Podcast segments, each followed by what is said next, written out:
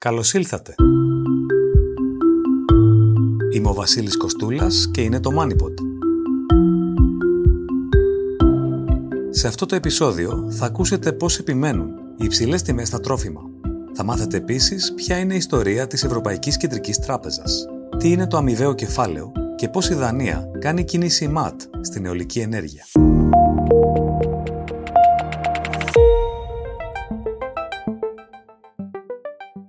Γιατί αυξάνονται οι τιμές στα τρόφιμα, κρύβει κερδοσκοπία η ακρίβεια.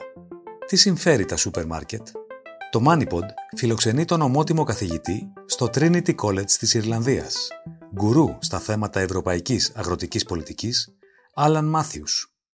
Hello, Professor Matthews. Good afternoon. Οι τιμές στην ενέργεια έχουν μειωθεί από τα υψηλά τους. Γιατί λοιπόν αυξάνονται οι τιμές σε βασικά είδη πρώτης ανάγκης, όπως τα τρόφιμα; We observe this uh, really across the European Union. Το παρατηρούμε αυτό κατά μήκος της Ευρωπαϊκής Ένωσης. Δεν είναι ένα φαινόμενο σε μια χώρα μόνο. Οι λιανικές τιμές στα τρόφιμα, ακόμη και αν έχουν αυξηθεί δραματικά, στην πραγματικότητα δεν έχουν ανταποκριθεί πλήρως στην αύξηση των τιμών στις πρώτες ύλες, όπως αυτή καταγράφεται στο στάδιο είτε της επεξεργασίας είτε της αγροτικής παραγωγής. Επομένως, υπάρχει μια χρονική καθυστέρηση, η οποία μεσολαβεί τόσο στην αύξηση όσο και στη μείωση των τιμών στα τρόφιμα, όπως τη βλέπουμε τώρα. Ένας από τους λόγους είναι η ύπαρξη συμβολέων.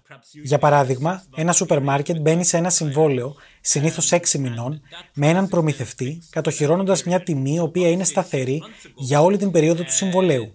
Επομένως, τους προηγούμενους μήνες που οι πρώτες ύλες ήταν πιο ακριβές, τα σούπερ μάρκετ συμφώνησαν σε επίπεδα τιμών που τώρα είναι πιο ψηλά από ό,τι θα χρειαζόταν.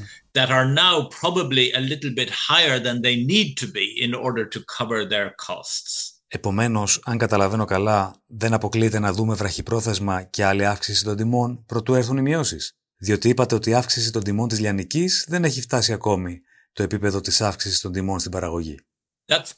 Uh, Αυτό είναι σωστό. Αν κοιτάξουμε τον συνολικό ρυθμό του πληθωρισμού κατά μήκος των ευρωπαϊκών χωρών, βλέπουμε ότι έχει αρχίσει πλέον να μειώνεται δραστικά. Ωστόσο, οι τιμές των τροφίμων, σύμφωνα με τις τελευταίες στατιστικές, συνεχίζουν να αυξάνονται. Επομένως, κινούνται κόντρα στη γενική τάση. Μάλιστα. Οι υψηλές αυτές τιμές στα τρόφιμα εντοπίζονται κυρίως στους παραγωγούς ή στους μεσάζοντες; Σε ποιο στάδιο της εφοδιαστικής αλυσίδας είναι πιο ευδιάκριτο το πρόβλημα; I mean, in general, I would see the uh, food supply chain as being reasonably competitive. Γενικώς θα έλεγα ότι η εφοδιαστική αλυσίδα στα τρόφιμα εμφανίζεται λογικά ανταγωνιστική. Υπάρχουν φυσικά κάποιοι πολύ μεγάλοι παίκτες, τους οποίους εντοπίζουμε σε χώρες με μικρό αριθμό επιχειρήσεων, δηλαδή σε αγορές με υψηλή συγκέντρωση, οι οποίοι όμως ανταγωνίζονται πολύ σκληρά μεταξύ τους. Επομένως, η μετάδοση των τιμών από τον παραγωγό ή τον εισαγωγέα του προϊόντος μέσα από το στάδιο της επεξεργασίας και της μεταφοράς στο σούπερ μάρκετ δουλεύει αρκετά καλά.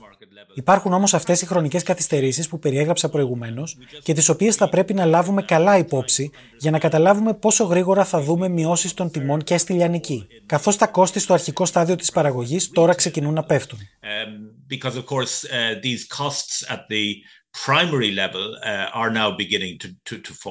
Περιγράφεται λοιπόν την ακρίβεια περισσότερο ως τεχνικό ζήτημα. Είναι όμως και αποτέλεσμα κερδοσκοπίας σε έναν βαθμό από παραγωγούς ή μεσάζοντες που ενδέχεται να εκμεταλλεύονται τη συγκυρία. Έχω δει να τίθεται αυτό το επιχείρημα, κυρίως με αναφορές στο στάδιο των τιμών της πρωτογενούς παραγωγής. Αν κοιτάξουμε τον μηνιαίο δείκτη των παγκόσμιων τιμών αγοράς, ο οποίος προέρχεται από τον Οργανισμό Τροφίμων και Γεωργίας των Ηνωμένων Εθνών, υπάρχει το επιχείρημα ότι φαινόμενα χρηματοπιστωτικής κερδοσκοπίας έχουν συντελέσει στην αύξηση των τιμών της αγοράς. Το επιχείρημα είναι ότι οι ελλείψεις πρώτων υλών που προκύπτουν λόγω των περιορισμών στις εξαγωγές της Ουκρανίας και της Ρωσίας δεν δικαιολογούν τις δραματικές αυξήσεις που βλέπουμε στις τιμές παγκοσμίως. Επομένως, ορισμένοι αποδίδουν τη διαφορά σε δραστηριότητες χρηματοπιστωτικής κερδοσκοπίας. Το αντιπιχείρημα, από την άλλη πλευρά, είναι ότι οι χρηματοπιστωτικοί κερδοσκόποι έπαιξαν έναν σημαντικό ρόλο πληροφόρησης, ειδοποιώντας τις αγορές τροφίμων ότι υπάρχουν ελλείψεις πρώτων υλών. Οθώντας τις τιμές ψηλά, ενίσχυσαν την πλευρά της προσφοράς. Και όντως είδαμε δραματική αντίδραση της προσφοράς, όχι μόνο στην Ευρώπη, αλλά και σε άλλες εξαγωγικές χώρες. Υπάρχουν λοιπόν επιχειρήματα υπέρ και κατά ως προς το αν η χρηματοπιστωτική κερδοσκοπία έπαιξε τελικά έναν επιζήμιο ή έναν εποφελή ρόλο, ο οποίος μετρίασε ορισμένα από τα ζητήματα. Επομένως, είναι ένα ανοιχτό ερώτημα. Είναι ένα ανοιχτό ερώτημα. Στο τέλος της ημέρας, οι επιχειρήσεις ωφελούνται από τις υψηλές τιμές επειδή πολλούν τα προϊόντα πιο ακριβά ή ζημιώνονται επειδή μειώνεται η κατανάλωση; I think probably any business person would tell you that what they really are interested in is, is stability. Εικάζω ότι οποιοδήποτε επιχειρηματίας θα έλεγε ότι αυτό που στην πραγματικότητα ενδιαφέρει είναι η σταθερότητα. Είτε οι τιμές είναι ψηλά, είτε χαμηλά. Είτε πρόκειται για σούπερ μάρκετ, είτε για γεωργό, είτε για οποιονδήποτε άλλον παίκτη της αλυσίδας. Πολύ απλά, να γνωρίζεις τι τιμές να περιμένεις. Διότι έτσι μπορείς να σχεδιάσεις, να λάβεις αποφάσεις. Αν οι τιμές καταστούν ευάλωτες, το πιθανότερο σημαίνει ότι έχεις πάρει λάθος αποφάσεις. Και αυτό φυσικά θα σου κοστίσει. Επομένως, η σταθερότητα των τιμών είναι πιο σημαντική από το αν οι τιμές είναι ψηλά ή χαμηλά. Όμως η αλήθεια είναι ότι έχουμε δει δραματικές αυξήσεις στις τιμές των τροφίμων, οι οποίες σε κάποιες χώρες, όπως η Ουγγαρία, ξεπέρασαν ακόμη και το 40% από έτος σε έτος. Στην Ευρώπη ανήλθαν περίπου στο 18%. Στην Ελλάδα κινήθηκαν λίγο πιο χαμηλά από ό,τι σε άλλες χώρες. Επομένως, είδαμε δραματικές αυξήσεις, οι οποίες πλήττουν περισσότερο τα χαμηλά εισοδήματα, που δαπανούν υψηλότερο ποσοστό του εισοδήματος σε είδη βασικής ανάγκης, όπως τα τρόφιμα, και έτσι δεν έχουν το περιθώριο εξοικονομήσεων.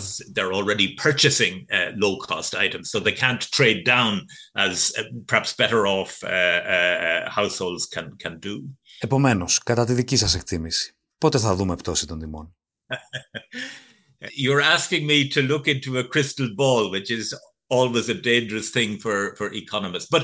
Μου ζητάτε να κοιτάξω σε μια κρυστάλλινη γυάλα, που είναι πάντα ένα επικίνδυνο πράγμα για έναν οικονομολόγο. Ωστόσο, είναι σαφές ότι θα αρχίσουμε να βλέπουμε μια πτώση των τιμών μέσα στους επόμενους μήνες.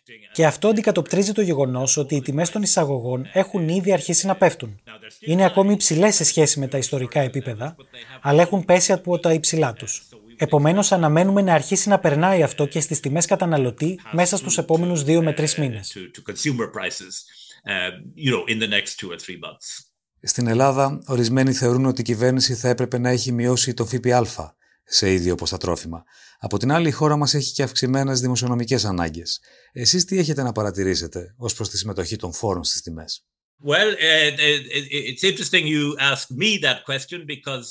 Είναι ενδιαφέρον που απευθύνεται σε μένα αυτή την ερώτηση, διότι στην Ιρλανδία έχουμε μηδενικό συντελεστή ΦΠΑ στα τρόφιμα. Είναι πράγματι ένας τρόπος να μειώσεις τις πιέσεις στα νοικοκυριά με χαμηλό εισόδημα. Από την άλλη όμως είναι ένα εργαλείο ευρείας βάσης. Με άλλα λόγια, δεν ωφελεί μόνο τα χαμηλά, αλλά και τα υψηλά εισοδήματα, τα οποία καταναλώνουν και περισσότερο. Επομένως θα ήταν πιο αποτελεσματικό κάποιο πιο στοχευμένο μέτρο. Για παράδειγμα, να αυξήσεις την ενίσχυση στις δημόσιες μεταφορές για τα χαμηλά εισοδήματα ή να ενισχύσεις με εισοδηματικά κριτήρια τη στήριξη των οικοκυριών με παιδιά.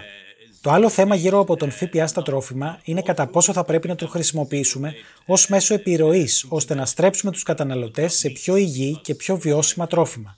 Μπορείς, για παράδειγμα, να εφαρμόσεις μηδενικό συντελεστή ΦΠΑ στα λαχανικά και όχι στο κρέας. Υπάρχουν λοιπόν ενδιαφέροντα σημεία στο ερώτημα που θέσατε.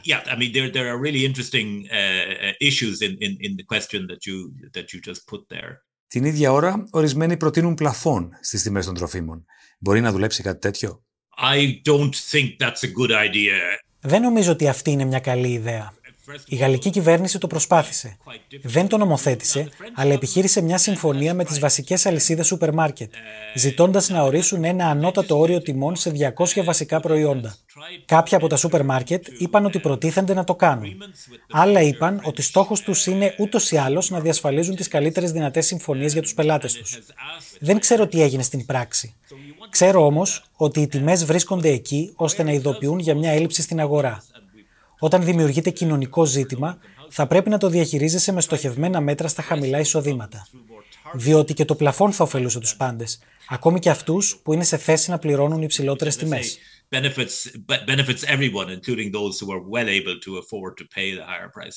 Ποιες μεταρρυθμίσεις στις αγορές προϊόντων θα λέγατε ότι βοηθούν προς την κατεύθυνση των χαμηλών τιμών.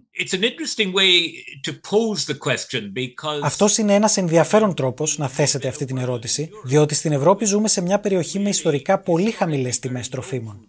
Στην πραγματικότητα, τους τελευταίους 12 μήνες βιώνουμε ακριβώς τις συνέπειες από το γεγονός ότι έχουμε συνηθίσει να αγοράζουμε τρόφιμα σε πολύ χαμηλές τιμές. Οι χαμηλές τιμές τροφίμων αντανακλούν μερικώς το γεγονός ότι πολλά από τα προϊόντα που αγοράζουμε παράγονται με υψηλό κόστος για το περιβάλλον. Επομένως, το να μειωθούν βεβαίως οι τιμές από τα υψηλά τους και να επιστρέψουν έστω στα επίπεδα που γνωρίζαμε, νομίζω ότι θα είναι επαρκές.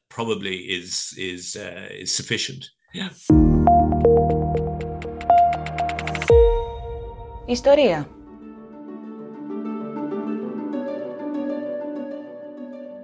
Η Ευρωπαϊκή Κεντρική Τράπεζα είναι ο ένας από τους 7 θεσμούς της Ευρωπαϊκής Ένωσης.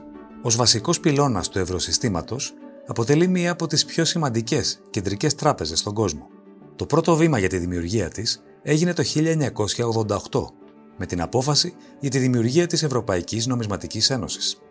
Η τράπεζα ιδρύθηκε τελικά το 1999 μέσα από τη συνθήκη του Άμστερνταμ και έγινε απολύτως ενεργή το 2009.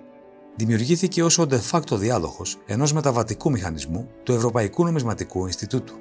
Είχε και έχει σκοπό να εγγυάται τη σταθερότητα των τιμών στην Ευρωζώνη, με διακηρυγμένο στόχο έναν ρυθμό πληθωρισμού κοντά στο 2%. Ο πρώτος της πρόεδρος ήταν ο πρώην κεντρικός τραπεζίτης της Ολλανδίας, Βιμ Ντουίζεμπεργκ, ο οποίος αντικαταστάθηκε το 2003 από τον Γάλλο Ζαν Κλοντ Ρισέ. Η Ευρωπαϊκή Κεντρική Τράπεζα εδρεύει στο Όστεντ της Φραγκφούρτης, το μεγαλύτερο χρηματοοικονομικό κέντρο της Ευρωζώνης. Τι είναι το αμοιβαίο κεφάλαιο; Ένα χρηματοοικονομικό όχημα που συγκεντρώνει περιουσιακά στοιχεία από τους μετόχους του για να επενδύσει σε τίτλους όπως οι μετοχές και τα ομόλογα. Τα αμοιβαία κεφάλαια λειτουργούν υπό την καθοδήγηση που προσφέρουν επαγγελματίες διαχειριστές κεφαλαίων, οι οποίοι κατανέμουν τα περιουσιακά στοιχεία προσπαθώντας να παράγουν κέρδη ή εισόδημα για τους επενδυτές του σχήματος. Το χαρτοφυλάκιο ενός αμοιβαίου κεφαλαίου το οποίο ενίοτε αποτελεί μέρος κάποιου μεγαλύτερου επενδυτικού οργανισμού, δομείται με τρόπο που ταιριάζει στους επενδυτικούς στόχους, όπως αυτοί αναφέρονται στο ενημερωτικό του δελτίο. Κάθε μέτοχος συμμετέχει αναλογικά στα κέρδη ή τις ζημίες που συνοδεύουν το αμοιβαίο κεφάλαιο. Το ήξερες; Η Δανία κατασκευάζει ένα τεχνητό νησί σε απόσταση 80 χιλιόμετρων από την ακτή.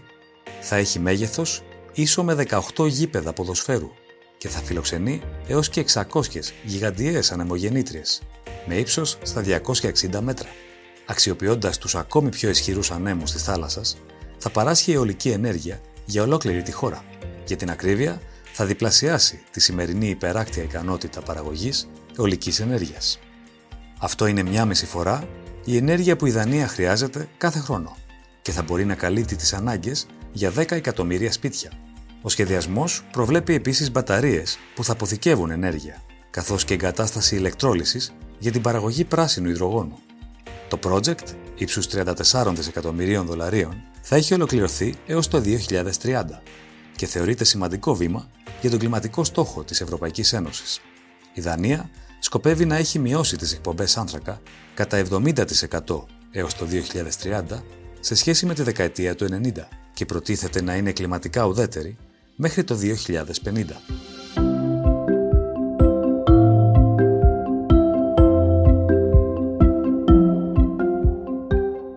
Ακούσατε το MoneyPod. Ακολουθήστε μας στο Spotify, τα Apple ή τα Google Podcasts. Ραντεβού ξανά την επόμενη Τετάρτη. Γεια και χαρά!